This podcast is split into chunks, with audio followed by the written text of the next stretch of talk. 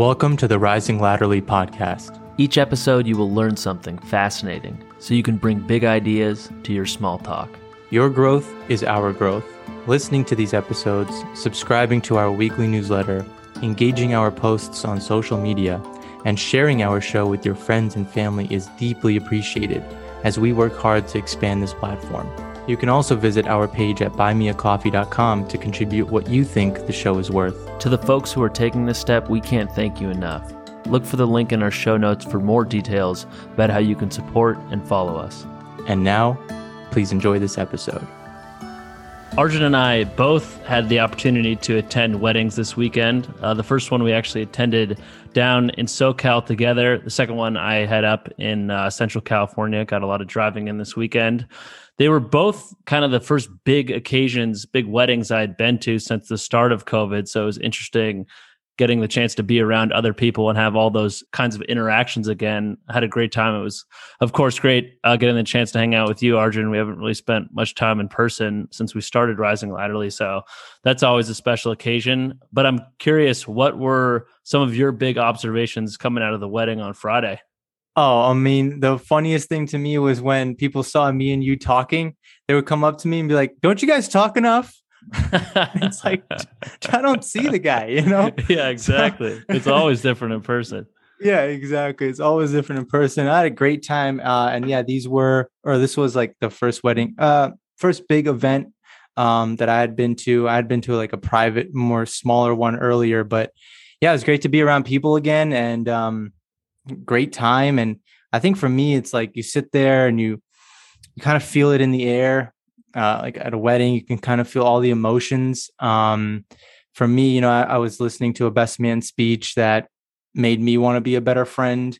Mm. Um, you know, when I heard family members talk, it really, you know, kind of reinforced the importance of family. Um, it kind of makes you reflect on like how you're operating within your own family and stuff like that. So, I mean, that was that was um interesting stuff for me. And then obviously some social psychology stuff that I would like to get into. But what about you? What were some of your takeaways? Yeah, yeah, a lot of similar similar takeaways. I think for me, one of the big ones was after watching the speeches. I always enjoy speeches at weddings, and I just uh, I'm uh, always kind of interested in people's style of public speaking. There were a lot of great speeches. I think one of the big takeaways I had from the wedding on Friday was that there's really like no right way to give a speech. Uh, there were a lot of we, we heard from parents, we heard from friends. Each of them had their own style. And I think, uh, you know, each of them kind of had their own degree of like sincerity, their own approach to humor. And I think it just reminded me of something that we've talked about before on the show. It's like if you just be yourself, your true self, you know, that unique person that only you can be, you'll inherently be interesting and all of the speakers i think at the at the weddings did this you know nothing captures an audience's attention more than when you hear from someone who seems to be speaking from the place of their like normal personality. Um, and I think going forward, that'll be a reminder for me if I'm ever asked to speak at a wedding or just speak at another kind of big function like that. You know, you don't have to like conform to a conventional style. You don't have to mimic someone that you thought was cool uh, that you heard before. You know, just I'm going to try to be exactly who I am and be my normal personality and hope the audience will pick up on that and tune into it. Um, you know if if if you're out there if you're a quiet personality it's okay to kind of be quiet when you're giving a speech. If you're serious it's okay to be serious or if you're sarcastic it's okay to be sarcastic. You know whatever it is you can use it uh, and you can find a way to make it work. Agreed.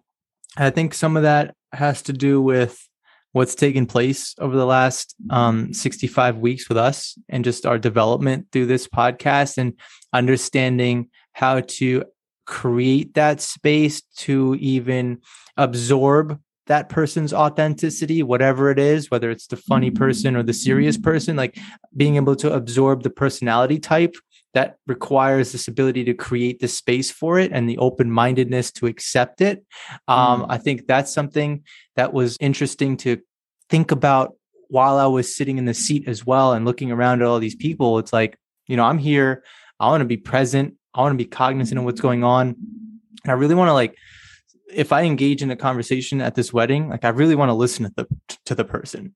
Mm. And what was really interesting about that is that then you really get to see the entire like human psychology spectrum play out, you know, from you come across the people that literally have no idea when to stop talking, especially mm. about themselves. And it becomes funny, especially when you know you're kind of running the social experiment and you're just asking questions and just letting them go. And right. there's no like, hey, what about you? Or how are things for you? It's literally all about that person. And that's totally fine because you know that that's how that person is and you're creating the space for them but it's really funny to think about inside when you're when it, all of it's going down um the other thing i thought was interesting was it felt like especially if you didn't know the person uh, and you go to say hi and you try to do that small talk it's like people have a program to look away in terms of their eye contact after the mm. first two or sentence one or two sentences of whatever their small talk is. It's as if they're so used to like the other person not being engaged. And i remember being in conversations and like keeping the eye contact and maybe asking like the extra two questions. And you could kind of see that the person was caught off guard by that extra engagement and like willingness to actually dig into what that person was saying. And mm. I just thought that's like a microcosm of what's going on in society where people are just so quick to say the one or two things that are first things on their mind, think that's going to be enough, like the blanket statements, and then just move on with their life. And then, you know, if you get caught up in a conversation, you actually have to like now start thinking and get deeper. And some people are not used to that. Yeah, especially not after coming out of COVID. I think, uh, there's also to your point about like interacting with lots of different people and running those social experiments and having small talk with all kinds of different folks i think by virtue of lockdowns and just by virtue of our worlds becoming more digitized we talk a lot about how the kind of content we're exposed to has become flattened, whether it's like political content or entertainment content. Everyone's kind of in their own echo chambers consuming the same thing. And I think there's also been given the fact that we're interacting with less people, a sort of flattening of the kind of personality types that we encounter. And going to an event like this where, you know, you didn't select the people there, someone else did. There's all these people you haven't met with all kinds of different personalities. You're it's kind of almost like a you get to sample all these different types of characters again even if it's just in a three or five minute conversation you're kind of like whoa i haven't seen someone like that in a while or interacted with someone like that because none of my friends are like that and i haven't been in a, in a work environment where i'm been I've been forced to interact with someone who may have a personality type that's very different from my own. So it's just interesting uh, when you're in that kind of scenario, mingling from group to group, and you remember how much variability there is across the human personality.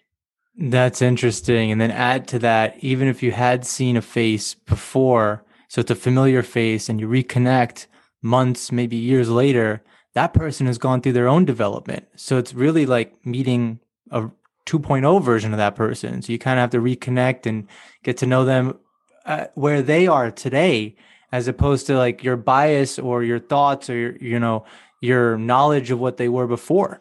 Totally, dude. Yeah, totally. That's a very good point. And you've changed too. So now there's this like dynamic equilibrium where you're a 2.0 version of yourself, they're a 2.0 version of themselves, who each remember each other as the 1.0 version of, e- of each other. So there's this big shift in the way you interact potentially.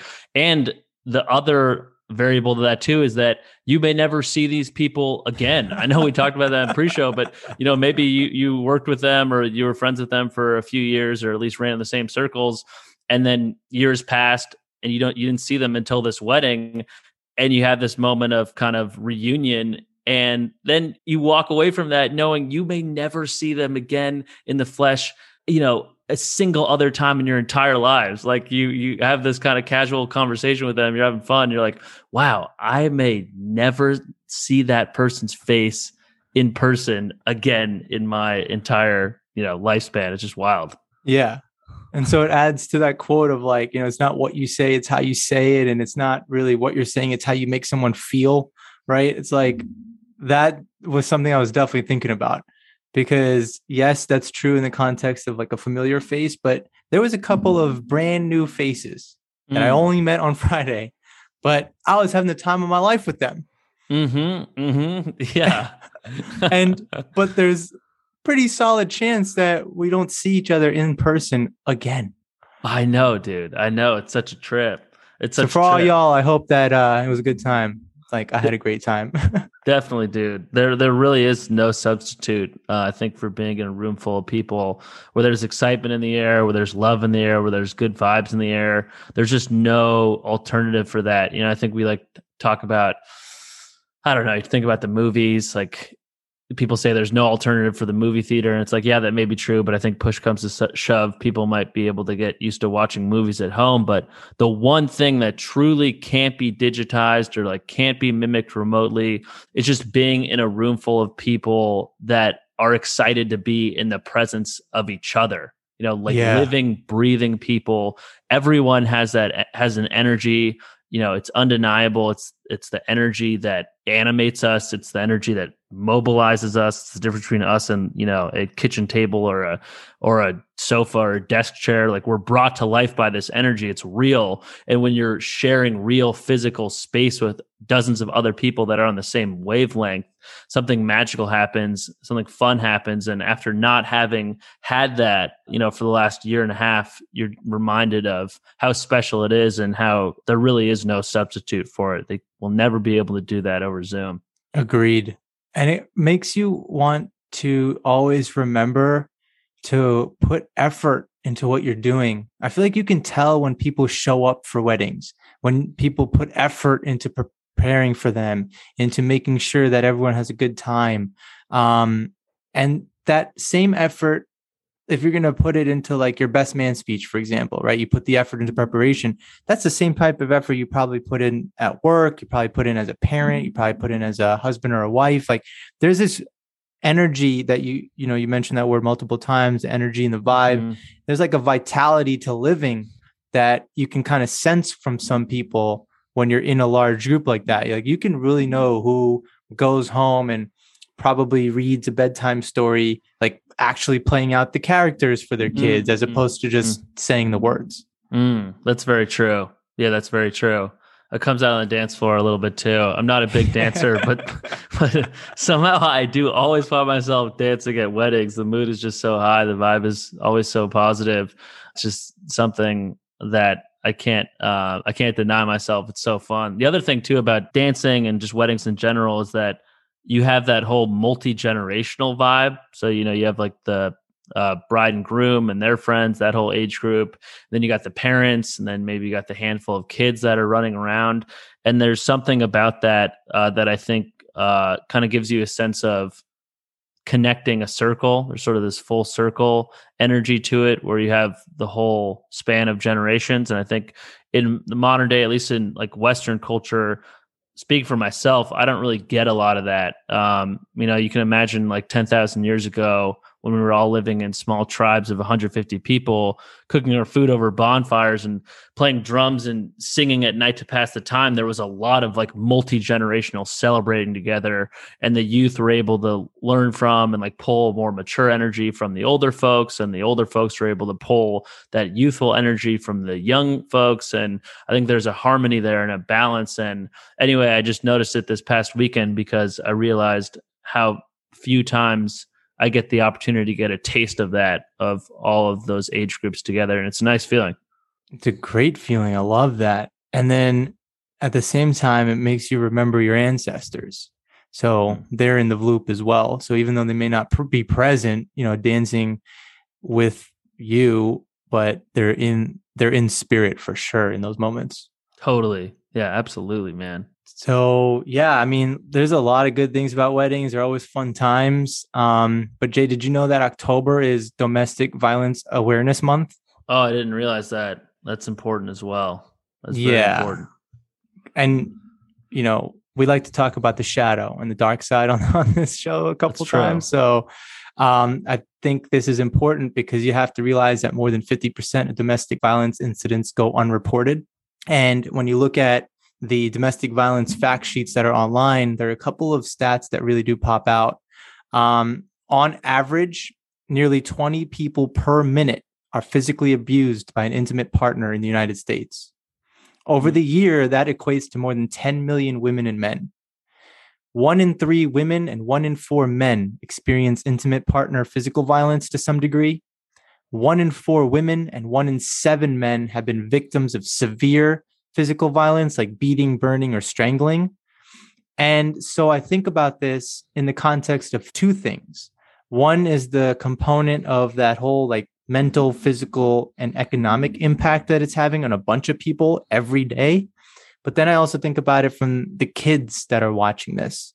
90% of children who are exposed to this type of violence are eyewitnesses, and one in 15 children are exposed to partner violence. So given that it's domestic violence awareness month given the fact that like weddings are a fun time there is a whole nother side to this equation of relationships where like psychology and people and all that in our in our reptilian brains all all intertwined in that and it's really important to address and keep top of mm-hmm. mind because you know you go walking down the street or you know you're at work you're on a zoom call and again you ask someone how they're how they're doing they're going to give you that blanket, oh, I'm fine, or I'm trying to get through another day. Mm-hmm. But when you know some of these stats, there's a good chance that that person that you're talking to probably had a rough situation at home within the last day or last week. Mm. Yeah, no, it's I imagine nearly impossible to function when you're at a point where you don't feel safe at home and looking at those numbers the feeling of not being safe at home is much more common for people than we probably realize. Uh, and as you said, you know, there's a shadow side to everything, and we have to look at it in order to be able to to work with it. And there's there's no shame in being a victim of it. And I know from what I've heard that people can feel the burden of shame and stigma when they're caught in that situation. But it is something that people shouldn't feel any kind of shame around. You know, the more we talk about it, hopefully the more people end up getting help as a result of it. Exactly. And for me, just given the context of this conversation where we were both invited to weddings where people have made choices to live their lives with each other, invite 100 to 150 people for an event and a ritual. To be invited to that is so special.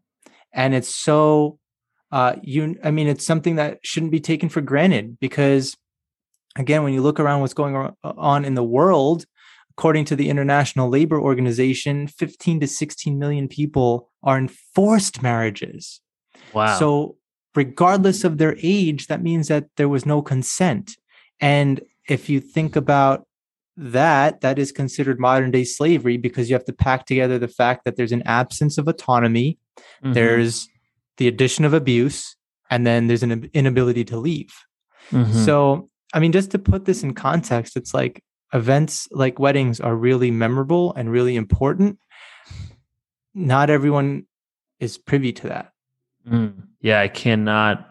After coming out of two weddings of people that have chosen to be with each other and have been with each other for a, a long time, and there's love there and history, and they're doing it on their own volition you know in in our culture we see it as such a sacred thing you know two individuals choosing each other out of all the potential mates that they could have chosen. You imagine somewhere across the world um, or even nearer than that someone being forced i feel bad for the people that are forced into that and have to spend their lives with someone that they didn't choose? Right. It's rough. And then even if you think about the people who did choose each other just look at the divorce rates. Um, like, look at the data. I mean, I think most people are familiar with that stat in the United States that roughly 50% of married couples divorce. Um, we have the sixth highest divorce rate in the world here in the United States 2.9 divorces per 1,000 people. We're a country of almost 330 million people. It's a lot of divorces. But what was interesting, just digging into some of these numbers in preparation for this, was that subsequent marriages have even a higher divorce rate. 60% of second marriages end in divorce, and 73% of all third marriages end in divorce. So there you have it. It's a it's a tricky situation because again, humans are involved, and when humans are involved, work is always in progress. In mm. other words, you there's no settling on like, oh, I finally reached the version of the person I want to be. Mm. That might be true, but your partner is at a different level. Maybe your kids are at a different level. Your extended families at a different level. And so your progress really never stops. Mm-hmm. And uh, the other thing I was going to just say about that is that I think progress needs to be taking place across b- both parties involved. Mm, yeah. Well, you bring up a good point too with people with small families. You just think about how many intersecting relationships there are. If you just take four people, there's a relationship between the parents, each parent's relationship with let's say the two of the kids, you know, so that's one to five, the kids' relationship with each other. You take four people, there's six different relationships in that four people, and they're all unique and they're all based on the individual states of those people involved. So to your point, relationships and even small families are really complicated, like systems. And reg- regardless of what's going on in one node, the other nodes have a tremendous influence over the environment as well. And it's just so complicated to sort through what's going on, even in a family of four, because there's six different relationships there. Exactly. That's what Jay, I'm really excited about later this month. We are scheduled to have a couples therapist on. Mm. Um, and I think that's going to be an interesting conversation, just given the context of just people are going back to weddings I think a lot of people this weekend were out at weddings. Um, and then the fact that, um, yeah, we just talked about some of the issues that couples get into frequently. So yeah, that absolutely. might be a really interesting conversation coming up for sure. Yeah, it'd be a great opportunity to dive further into it, um, and probably tie back in some of the ideas we learned from Thomas Moore around soul care and creating therapeutic space for people. So I'm excited to have that conversation. Yeah, I'm excited too. And I'm actually I'm really excited to go out in public more just with the knowledge that we've gained over the last year and a half. And again, continuing to run the social experiments and operating in in a in a way that is allowing for people to just be who they are and mm-hmm. loving it and like mm-hmm. enjoying it, you know? Totally. Yeah, no, totally. I think maybe one of the big takeaways there have been a lot of takeaways this year, but just having having appreciation for the fact that people are different and you can't expect people to conform to you. You can't expect you wouldn't want them to conform to you or conform to some paradigm. The world is exciting because there's so many different people out there and maybe you don't get along with everyone perfectly, but that's kind of why creating relationships and friendships is exciting because you know you're not going to get along with everyone. So the people that you actually do have close relationships with, there's something really special there. And you know, then you go out in the world and maybe you have five minutes of small talk with someone that you'll never see again. But there's something exciting about that too, because it's like, well, you know, I get to sample another personality for a few minutes here and you know, I may not get a whole lot of opportunities like this. So let me find the value in it. And of course, at all times, recognize that there's a other person on the end of this conversation. And however, if I'm thinking that they're unusual or different, they might pro- are probably thinking the same thing about me. Like there's no there's no baseline, there's no right way to have a personality. We're all just kind of colliding and bouncing off each other, and sometimes it it works and we're able to stick together in relationships for long periods of time. But uh, part of what is ex- so exciting is that everyone is different and everyone has the right to be different. If you enjoyed this episode, you can sign up for the Rising Weekly newsletter sent out each week. Every Friday, we expand on the episode with insights, recommendations, and more. You can sign up at risinglatterly.com. Thank you.